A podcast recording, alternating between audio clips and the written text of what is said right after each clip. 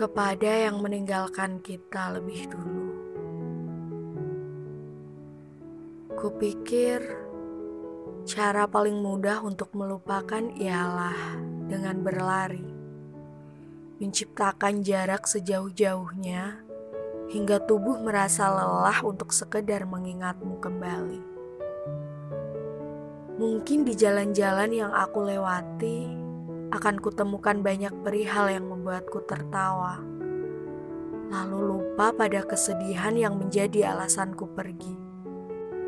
Tetapi aku lupa bahwa segala tentangmu bertempat di ingatan yang selalu kubawa ke mana-mana. Kupikir cara paling mudah untuk memaafkan ialah dengan mengabaikan salahmu menganggap semua tidak pernah terjadi, lalu meyakinkan diri sendiri bahwa semua baik-baik saja.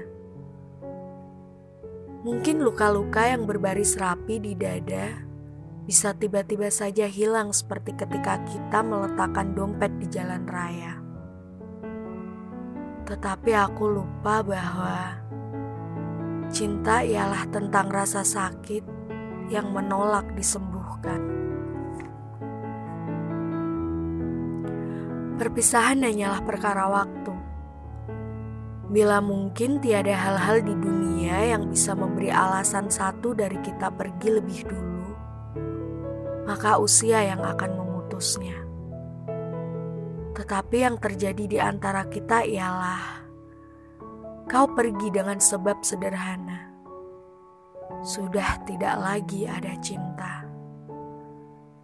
Tidak ada yang sepenuhnya salah ataupun seluruhnya benar di hadapan perpisahan. Kita adalah terdakwa yang menyusun pembelaan untuk diri sendiri demi terhindar dari hukum penyesalan berkepanjangan. Maka maafkan bila sikapku pada akhirnya membuat kau memutuskan untuk meninggalkan kita.